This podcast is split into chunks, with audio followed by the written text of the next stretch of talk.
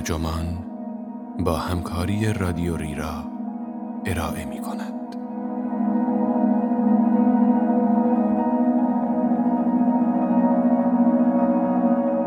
همه گیری همه ما را تا سرحد مرگ خسته کرده است.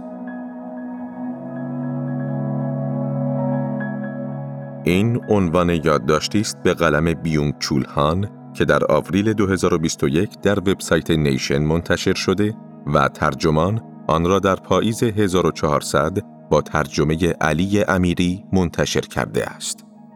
من مهدی سفری هستم.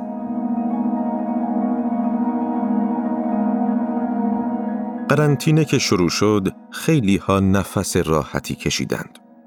برای مدتی از دست رفت و آمدهای فلاکتبار اول صبح و نشستن پشت میزهای کسالتبار اداره خبری نبود. کار در خانه راحت به نظر می رسید و خبری از همکارها و رئیسهای ناخوشایند هم نبود. اما حالا بعد از یک سال و نیم آنچه برایمان باقی مانده است خستگی است بی پایان. خستگی که انگار سالها استراحت هم نمی‌تواند آن را از تنمان در کند. چرا اینقدر خسته ایم؟ بیونگ چولهان جوابی برای این سوال دارد.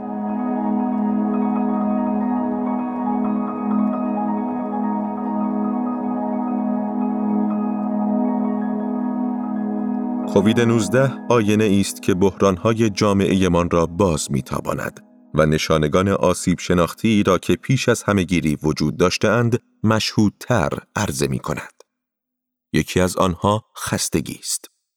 همه ما به نوعی احساس می کنیم که خیلی خسته ایم. خستگی بنیادی که مثل سایه همه جا و همه وقت همراه ماست.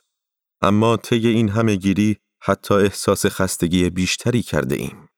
بتالت تحمیل شده به ما در زمان قرنطینه خسته ایمان کرده است. بعضی ها ادعا می کنند که ممکن است زیبایی فراغت را از نو کشف کنیم و از سرعت زندگی کاسته شود.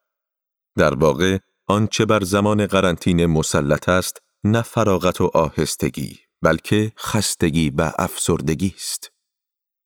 چرا اینقدر احساس خستگی می کنیم؟ امروزه خستگی پدیده ای جهانی به نظر می رسد. ده سال پیش کتابی به نام جامعه فرسودگی منتشر کردم و در آن خستگی را به مسابه بیماری وصف کردم که جامعه نئولیبرال موفقیت محور از آن رنج می‌برد. خستگی که طی همهگیری تجربه شد مرا مجبور کرد تا دوباره به آن موضوع فکر کنم. کار هر چقدر هم که سخت باشد منجر به خستگی بنیادی نمی شود.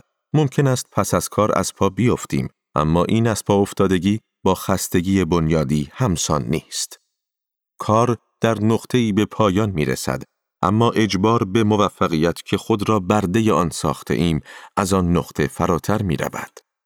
در زمان فراغت همراه ماست حتی در خواب عذابمان می دهد و اغلب منجر به بیخوابی می شود. خلاصی از این اجبار ممکن نیست. دقیقا همین فشار درونی است که ما را خسته می کند. بنابراین تفاوتی میان خستگی و اسپا افتادگی وجود دارد. نوع درست اسپا افتادگی حتی می تواند ما را از شر خستگی خلاص کند. اختلالات روانی از قبیل افسردگی و فرسودگی نشانگان گونه ای از بحران جدی آزادی هند. اینها نشانه های یک بیماری هستند و بیانگر اینکه امروزه آزادی اغلب به اجبار تبدیل می شود.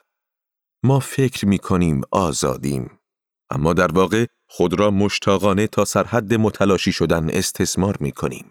تا دم مرگ به خود تحقق می بخشیم و خود را بهینه می کنیم. منطق موزی موفقیت ما را دائما مجبور می کند که از خودمان جلو بزنیم. همین که موفق شدیم می خواهیم موفقتر شویم. یعنی می خواهیم دوباره از خودمان پیش بیافتیم. اما البته جلو زدن از خودمان غیر ممکن است. این منطق مسحک در نهایت به در هم ریختگی روانی منجر می شود. شخصی که به دنبال موفقیت است تصور می کند که آزاد است اما در واقع برده است. او برده محض است تا جایی که داوطلبانه خود را حتی زمانی که اربابی حضور ندارد استثمار می کند. جامعه نئولیبرال موفقیت محور استثمار را حتی بدون سلطه ممکن می کند. آن جامعه انضباطی و فرمانها و معنهایش که میشل فوکو در مراقبت و تنبیه تحلیل کرده است، جامعه موفقیت محور امروز را توصیف نمی کند. جامعه موفقیت محور از خود آزادی بهره کشی می کند. خود استثماری از استثمار به دست دیگران کاراتر است زیرا با احساس آزادی ارتباطی تنگاتنگ دارد. کافکا با وضوح بسیار تناقض آزادی برده ای را که فکر می کند ارباب است بیان کرده است. او در یکی از گزینگویه هایش می نویسد حیوان وحشی تازیانه را از چنگ اربابش می رو باید و برای آنکه بدل به ارباب شود خود را با آن می زند. بی خبر از اینکه این تنها خیالی است ساخته و پرداخته گره تازه‌ای در تازیانه ارباب. این تازیانه زنی همیشگی به خیش ما را خسته و در نهایت افسرده می کند. می شود گفت نئولیبرالیسم بر پایه تازیانه زنی به خیش بنا شده است. نکته عجیب درباره کووید 19 این است که مبتلایان به آن از خستگی مفرط و فرسودگی رنج می‌برند. این بیماری ظاهرا همان ویژگی های خستگی بنیادی را دارد. همچنین هر روز گزارش های بیشتری از بیمارانی می رسد که بهبود یافتهاند اما هنوز از علائم شدید دراز مدت آن رنج می‌برند که یکی از آنها سندروم خستگی مزمن است. عبارت باتری ها دیگر شارژ نمی شوند توصیف خوبی از این وضع است. مبتلایان به این خستگی دیگر قادر به کار کردن نیستند. حتی برای پر کردن لیوانی آب هم باید به خود فشار بیاورند. وقتی راه می روند مجبورند مکررن توقف کنند تا نفسشان جا بیاید. احساسی همچون مرده متحرک دارند. یکی از بیماران می‌گوید در واقع انگار گوشی همراه فقط چهار درصد شارژ شده است و تو واقعا فقط چهار درصد شارژ برای کل روز داری و نمی شود دوباره شارژش کرد. اما این ویروس فقط مبتلایان به کووید را خسته نمی کند. حتی افراد سالم را هم خسته می کند. اسلاووی ژیژک در کتابش با عنوان همهگیری کووید 19 جهان را تکان می دهد، یک فصل کامل را به این سوال اختصاص می دهد. چرا ما همیشه خسته ایم؟ ژیژک هم آشکارا این را حس می کند که همهگیری ما را خسته کرده است. در همان فصل ژیژک با کتاب من جامعه فرسودگی از در مخالفت در می آید و می گوید که خود استثماری جای استثمار توسط دیگران را نگرفته بلکه تنها به کشورهای جهان سوم منتقل شده است. من درباره اینکه این انتقال رخ داده با ژیژک موافقم. اما کتاب من بیشتر به جوامع نئولیبرال غربی می‌پردازد نه وضعیت کارگران چینی. اما شکل نئولیبرال زندگی نیز از طریق شبکه های اجتماعی در حال گسترش به سراسر جهان سوم است. افزایش خودستایی، اتمیزه شدن و خودشیفتگی در جامعه پدیده ای جهانی است. شبکه های اجتماعی همه ما را به تولید کننده تبدیل می کند. به کارآفرینانی که تجارتشان خیشتنشان است. شبکه های اجتماعی آن فرهنگ خودپسندی را جهانی می سازند که جامعه و هر چیز اجتماعی را محو می کند. ما خود را تولید می کنیم و خیشتنهایمان را در معرض نمایشی دائمی قرار می دهیم. این تولید خیشتن این در معرض نمایش بودن همیشگی خود ما را خسته و افسرده می کند. ژیژک به این خستگی بنیادی که ویژگی زمان حال ماست و توسط این همهگیری تشدید شده نمی پردازد. ژیژک گویا در قطعی از کتاب همهگیریش نسبت به فرضیه خود استثماری نرم می شود و می نویسد آنها افرادی که از خانه کار می کنند ممکن است زمان حتی بیشتری برای استثمار خود پیدا کنند. در دوره همهگیری اردوگاه نیروی کار نئولیبرالی نام جدیدی پیدا کرده است. دفتر کار خانگی کار در دفتر کار خانگی خسته کننده تر از کار در دفتر است. هرچند این را نمی‌توان در چارچوب خود استثماری مضاعف توضیح داد. آنچه خسته کننده است انزوای موجود در این شیوه کار کردن است. نشستن بیپایان با پیژامه در برابر نمایشگر. ما با خودمان رویارو شده ایم و دائما مجبوریم نگران خودمان باشیم و گمان زنی کنیم.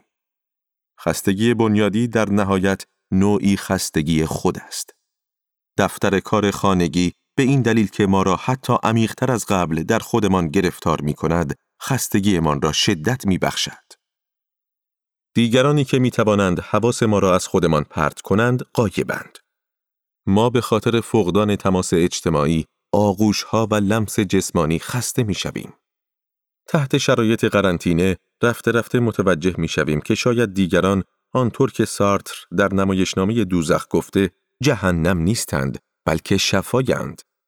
این ویروس همچنین ناپدید شدن دیگری را که در برون راندن دیگری شهر داده ام شتاب می بخشد. قیاب عادات همیشگی یکی دیگر از دلایل خستگی ناشی از دفتر کار خانگی است.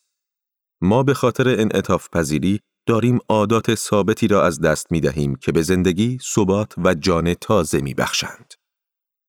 غیاب زرباهنگ امور به ویژه افسردگی را تشدید می کند. این رسوم و عادات همیشگی آفریننده اجتماع بدون ارتباط هستند، حالان که امروزه آنچه غالب است ارتباط بدون اجتماع است. حتی همان عاداتی که هنوز در اختیار داشتیم از قبیل تماشای مسابقات فوتبال، کنسرت ها و رفتن به رستوران، تئاتر یا سینما لغو شده اند. بدون رسوم همیشگی احوال پرسی مجبوریم به خود اتکا کنیم. اینکه بتوانیم به گرمی با کسی احوال پرسی کنیم بار خیشتنمان را سبکتر می کند. فاصله گذاری اجتماعی بسات زندگی اجتماعی را برمیچیند. ما را خسته می کند. سایر مردم را به ناقلین بالقوه ویروسی تقلیل می دهد که باید فاصله فیزیکی با آنها را حفظ کرد. این ویروس بحرانهای فعلی ما را دامنه دارتر می کند. در حال نابود کردن اجتماعی است که خود از پیش دچار بحران بود و ما را با یکدیگر بیگانه می کند. در این زمانه شبکه های اجتماعی که امر اجتماعی را تقلیل می دهد و ما را منزوی می کند، حتی از آنچه بوده ایم تنهاتر شده ایم. فرهنگ نخستین چیزی بود که طی قرنطینه رها شد. فرهنگ چیست؟ آنچه اجتماع را به وجود می آورد. بدون آن ما به جایی می رسیم که مثل حیوانات صرفاً در پی بقا باشیم. این اقتصاد نیست که باید در اسرع وقت از این بحران خلاص شود. بلکه ورای همه چیز فرهنگ یا به عبارتی زندگی اجتماعی است که باید نجاتش دهیم. جلسات مداوم در زوم نیز ما را خسته می کنند. آنها ما را تبدیل به زامبی های زوم می کنند. مجبورمان می کنند تا دائما به درون آینه بنگریم. نگاه کردن به چهره خود روی نمایشگر خسته کننده است. ما پیوسته با چهره های خود مواجهیم. عجیبان که این ویروس دقیقا در زمانه سلفی پدیدار شده است. رسمی که می‌توان آن را به منزله چیزی منتج از خودشیفتگی جامعه من توضیح داد. ویروس این خودشیفتگی را تشدید می کند. طی همهگیری همگی ما دائما با چهره های خود مواجهیم. ما در مقابل نمایشگرهایمان نوعی سلفی بی انتها تولید می کنیم. اینها ما را خسته می کند. خودشیفتگی زوم عوارض جانبی عجیب و غریبی به بار آورده است. منجر به رونق جراحی زیبایی شده است. تصاویر کج و کوله و تیره و تار روی نمایشگر باعث معیوز شدن آدمها از ظاهرشان می شود. و اگر از غذا وضوح نمایشگر بالا باشد، ناگهان چین و چروک، تاسی، لکه های کبدی، پف پای چشم و سایر نواقص پوستی نامطبوع را در خودمان کشف می کنیم. از زمان آغاز همهگیری جستجوها در گوگل برای جراحی زیبایی اوج گرفته است. طی قرنطینه جراحان زیبایی با سیلی از پرسجوهای مشتریان برای بهبود ظاهر تکراریشان مواجه بودند. حتی صحبت از دیسفورمیای زوم است. آینه دیجیتالی مروج این دیسفورمیا دل مشغولی اقراق شده درباره نقایص فرضی در ظاهر جسمانی شخص است. این ویروس جنون بهینه سازی را که پیش از همهگیری ما را در چنگال خود داشت تا منتها درجه خود پیش میراند. اینجا نیز ویروس آینه ای در برابر جامعه ایمان می گیرد و در مورد دیسفورمیای زوم این آینه واقعی است. یأس محض از ظاهرمان در ما بیدار می شود. دیسفورمیای زوم این دل مشغولی نامعقول درباره خودمان ما را خسته می کند. همهگیری عوارض جانبی منفی دیجیتالی شدن را نیز آشکار کرده است. ارتباط دیجیتال رویدادی بسیار یک طرفه و فروکاسته است. هیچ نگاه خیره، هیچ بدنی در کار نیست. حضور جسمانی دیگری را کم دارد. همهگیری این را تضمین می کند که این شکل ارتباط ذاتا غیر انسانی به هنجار تبدیل شود. ارتباط دیجیتال ما را خیلی خیلی خسته می کند. ارتباطی بدون تنین، ارتباطی آری از شادی. ما در جلسه ای در زوم بنا به دلایل فنی نمی توانیم به چشمان یکدیگر نگاه کنیم. تمام کاری که می کنیم خیره شدن به نمایشگر است. غیاب نگاه خیره دیگری ما را خسته می کند. امیدوارم این همهگیری ما را متوجه کند که حضور دیگری چیزی است که با خود شادی می آورد. این که زبان متضمن تجربه ای جسمانی است. این که گفتگویی موفق مستلزم حضور بدن هاست. این که ما مخلوقاتی جسمانی هستیم. عادات همیشگی که طی همهگیری از دست داده ایم نیز متضمن تجربه جسمانی هست. آنها بازنمودی از اشکال ارتباط جسمانی هند که جامعه را می آفرینند و بنابراین شادی می آورند.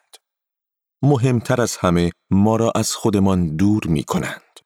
در وضعیت فعلی آن عادات و رسوم همیشگی پادزهری برای خستگی بنیادی خواهد بود. به همین ترتیب فی نفسه جنبه ای جسمانی در اجتماع وجود دارد. دیجیتالی شدن انسجام اجتماعی را تضعیف می کند تا جایی که موجب حسب حضور فیزیکی می شود. ویروس ما را با بدنهایمان بیگانه می کند. توجه زیاد به سلامتی از پیش از همهگیری فراگیر بوده است. اینک ما در وهله اول دل مشغول بقا هستیم. گویی در وضعیت جنگی دائمی قرار داریم. در نبرد بر سر بقا مسئله زندگی خوب مطرح نیست.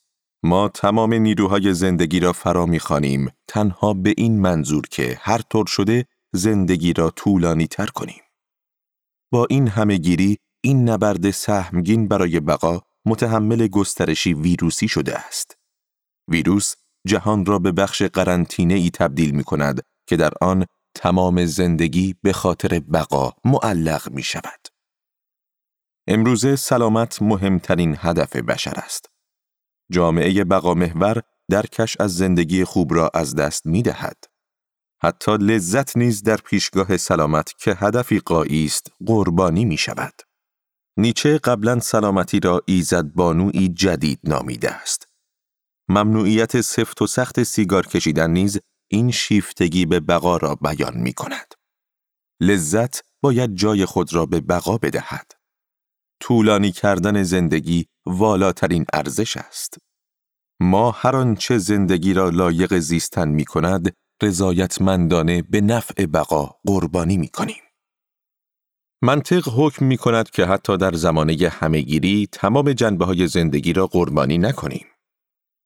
این وظیفه سیاست است که تضمین کند زندگی فقط به حیات به بقای صرف فروکاسته نمی شود. من کاتولیکم. دوست دارم به خصوص در این زمانه عجیب به کلیسا بروم. کریسمس پارسال در یک مراسم اشای ربانی شبانه شرکت کردم که علا رغم همهگیری برگزار شد. باعث خوشحالیم شد. متاسفانه از کندور که عاشقش هستم خبری نبود. از خودم پرسیدم آیا علیه کندور نیز ممنوعیت سفت و سختی در طول همهگیری وجود دارد؟ چرا؟ وقتی از کلیسا خارج می شدم از روی عادت دستم را به درون سنگاب دراز کردم و شکه شدم. سنگاب خالی بود. یک قوطی مایع ضد عفونی کننده کنار آن گذاشته بودند. اندوه کرونا نامی است که کره ها به افسردگی داده اند که در زمان همهگیری در حال سرایت است. تحت شرایط قرنطینه بدون تعامل اجتماعی افسردگی تشدید می شود. همهگیری واقعی افسردگی است. کتاب جامعه فرسودگی با این تشخیص آغاز می شود. هر عصر ابتلاعات خاص خود را دارد. به همین منوال یک عصر باکتری وجود داشت که حداکثر تا کشف آنتیبیوتیک ها پایان یافت. با وجود ترس گسترده از همهگیر شدن آنفولانزا، ما در عصر ویروس هم زندگی نمی کنیم. به لطف فناوری ایمنی شناسی چنان اصری را پشت سر گذاشته ایم. از منظر آسیب شناختی نه باکتری ها یا ویروس ها بلکه نورون ها شاخص تعیین کننده قرن 21 هستند که تازه در ابتدای راهش هستیم. بیماری های عصبی از قبیل افسردگی، اختلال کم توجهی بیش فعالی، اختلال شخصیت مرزی و سندروم خستگی علامت های شاخص آسیب های سلامت در آغاز قرن 21 کمند. ما به زودی واکسن کافی برای شکست دادن ویروس خواهیم داشت، اما هیچ واکسنی در برابر همهگیری افسردگی در کار نخواهد بود. افسردگی همچنین نشانه ای از جامعه فرسوده است. فردی که در جامعه موفقیت محور به دنبال موفقیت است، در لحظه ای که دیگر قادر به توانستن نیست، به خستگی مبتلا می شود. در رسیدن به خواسته موفقیت که بر خود تحمیلش کرده، ناکام می ماند. رسیدن به مرحله ای که در آن دیگر قادر به توانستن نیستیم، منجر به تهمت زنی و خشونت ورزی علیه خیش می شود. فرد موفقیت جو جنگی علیه خودش به راه می اندازد و در آن تباه می شود. پیروزی در این جنگ علیه خیشتن خستگی نام دارد. سالانه چندین هزار نفر در کره جنوبی خودکشی می کنند. علت اصلی افسردگی است. در سال 2018 حدود 700 کودک ای اقدام به خودکشی کردند. رسانه ها حتی از یک قتل عام خاموش سخن می‌گویند. در مقابل تا اینجا تنها 1700 نفر در کره جنوبی در اثر کووید 19 مرده اند. این نرخ بسیار بالای خودکشی به سادگی به عنوان تلفات جانبی جامعه موفقیت محور پذیرفته شده است. هیچ اقدام قابل توجهی در راستای کاهش این نرخ صورت نگرفته است. همهگیری مسئله خودکشی را تشدید کرده است. از زمان آغاز شیوع نرخ خودکشی در کره جنوبی به سرعت بالا رفته است. ویروس آشکارا افسردگی را وخیمتر می کند. اما در گوشه و کنار جهان توجه کافی به پیامدهای روانشناختی همهگیری نمی شود. مردم به حیات بیولوژیکیشان فرو کاسته شده اند. همه فقط به حرف ویروس شناسهایی گوش می دهند که اقتدار مطلق را در تفسیر این وضعیت به دست گرفتند. بحران واقعی ناشی از این همهگیری این واقعیت است که صرف حیات تا حد یک ارزش مطلق برکشیده شده است. ویروس کووید 19 از طریق تعمیق گسلهای اجتماعی ناشی از بیماری جامعه فرسوده را مستحلک می کند و ما را به سوی یک خستگی دست جمعی سوق می دهد. بنابراین ویروس کرونا می تواند ویروس خستگی نیز نامیده شود. اما این ویروس همچنین بحرانی است در معنای یونانی واژه کریسیس یعنی نقطه عطف. زیرا ممکن است ما را قادر سازد تا سرنوشتمان را دگرگون کرده و از عذابمان روی بگردانیم.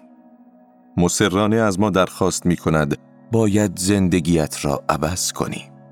اما ما فقط به شرطی می توانیم این کار را بکنیم که به نحوی بنیادین جامعه من را اصلاح کنیم. به شرطی که موفق به یافتن شکل تازه از زندگی شویم که در مقابل ویروس خستگی مقاوم باشد.